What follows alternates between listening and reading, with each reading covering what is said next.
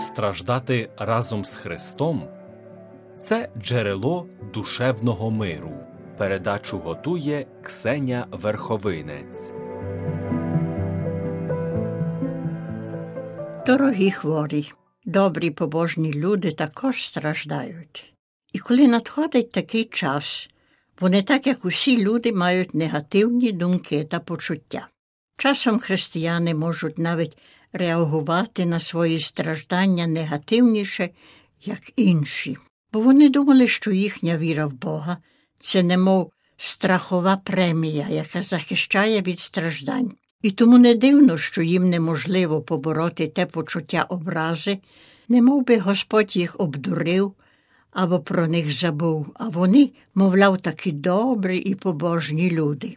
У хвилинах страждань нам можуть допомогти читання псальмів, у яких псальмоспівець скаржиться Богові і виявляє свої негативні думки.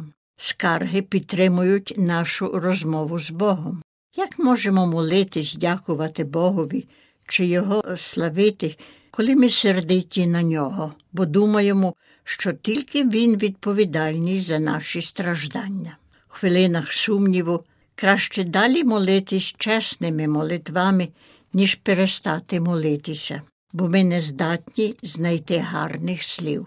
У хвилинах страждань скарги допомагають вийти з нашого відокремлення. Часто в наших випробуваннях думаємо, що ми є єдина людина на світі, яка примушена переносити такі страждання. Ніякий інший християнин не міг би мати таких поганих думок про Бога, мати таких почуттів до ближніх, бути в такому пригніченому стані. Але тоді ми натрапляємо на такі слова у Біблії і можемо сказати Я не сам, я не єдина. Цар Давид та навіть і пророк Єремія та незліченні невідомі люди віри мали такі самі думки і почуття, як і я. І для мене існує надіва. Я не сама, я не зійшов з глузду, можливо, зрештою, я не втратила віри. Нарікання дозволяють нам пройти процес, який часто потрібний під час страждань. Типове нарікання починається скаргою, зверненою до Бога. Важливо, щоб та скарга була звернена до Господа.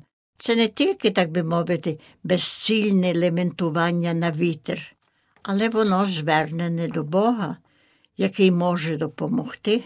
І важливо, щоб ми заздалегідь скаржились, щоб ми мали нагоду висловити те, що нас болить, щоб нас занадто швидко не стримали так звані добре думаючі ближні, які вважають, що ми жаліємо себе і не повинні турбувати Бога. Якщо будемо мати нагоду поскаржитись Богові, будемо готові послухати добру новину про те, що Бог вислухав наші скарги і прийде нам на поміч. І так, типове біблійне нарікання починається скаргою, але закінчується прославою. Той, що з глибин взивав Господа, був вислуханий, і псалом закінчується прославленням Господа, який захищає. Одні з останніх слів Ісуса з Христа це нарікання, початкові слова 22-го псальма. Боже мій, Боже мій, чому мене покинув? Ті слова протягом віків часто турбували християн. Чому Ісус мав би сказати такі слова? Як це могло бути, що Він почувався покинутий Богом?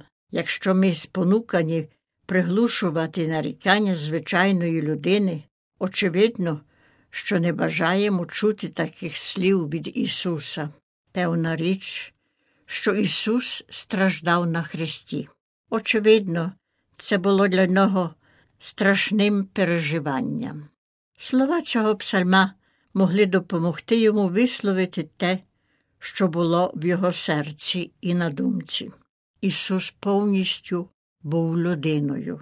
Він добре розумів, що означає почуватись таким самотнім і переляканим, немов би покинутим Господом. Але Ісус був також Богом, І це означає, що Бог знає про наші страждання. Господь був там з нами. Коли ми кличемо до Господа в хвилинах наших страждань, знаємо, що будемо вислухані тим, хто дійсно знає, що таке страждання та біль. Це велика втіха для страждальника усвідомлювати присутність чуйного та співчутливого Бога, який не тільки готовий вислухати наші молитви та скарги, але також знає, що це таке біль і страждання. Бог чує, Бог розуміє, Бог страждає разом з нами. Наші скарги вислухані тим, хто сам переніс страждання.